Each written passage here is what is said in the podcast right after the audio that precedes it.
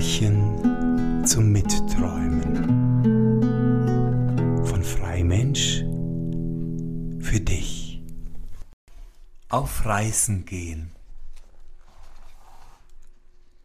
Es war einmal eine arme Frau, die hatte einen Sohn, der wollte so gerne reisen. Da sagte die Mutter, wie kannst du reisen?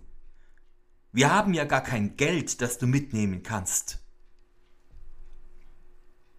Da sagte der Sohn, ich will mir schon helfen. Ich werde immer sagen, nicht viel, nicht viel, nicht viel. Da ging er nun eine gute Zeit dahin und sagte immer, nicht viel, nicht viel, nicht viel. Da kam er zu ein paar Fischern und sagte, Gott helf euch, nicht viel, nicht viel, nicht viel. Was sagst du, Kerl, nicht viel?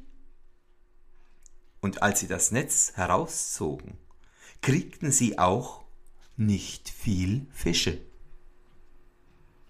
Da ging einer von den Fischern mit einem Stock auf den Jungen los und sagte, Jetzt sollst du mal deine Dresche besehen, und schlug auf ihn los.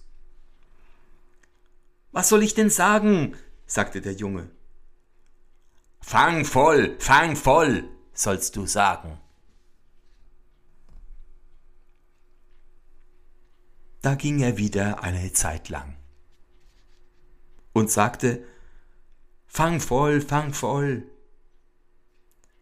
bis er an einem Galgen kam.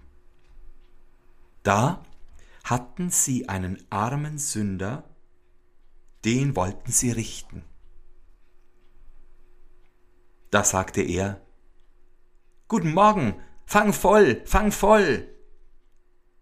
Was sagst du, Kerl, fang voll?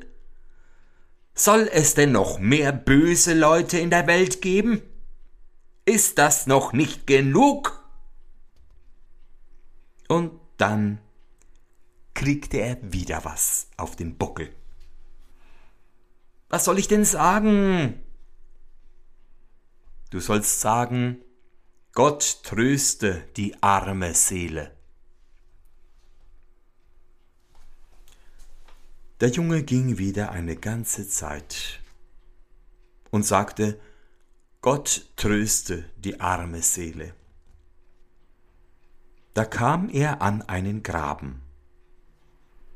Da stand ein Abdecker, der zog einem Pferd die Haut ab.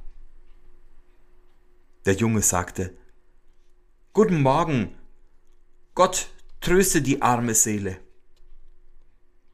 Was sagst du da? Dummer Kerl, sagte da der Schinder und schlug ihm mit seinem Schinderhaken eins hinter die Ohren, dass er nicht aus den Augen sehen konnte. Was soll ich denn sagen? Du sollst sagen, da lieg im Graben, du Aas. Da ging er nun weiter und sagte immer, da lieg im Graben, du Aas, da lieg im Graben, du Aas. Nun kam er zu einem Wagen, voll Leute. Da sagte er, Guten Morgen, da lieg ich im Graben, du Aas. Da fiel der Wagen um in einen Graben.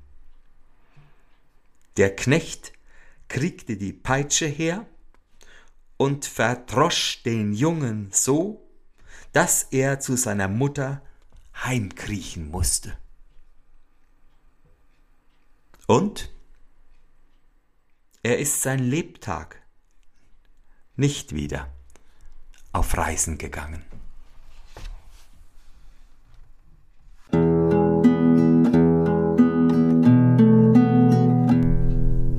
Märchen zum Mitträumen. Von Freimensch für dich.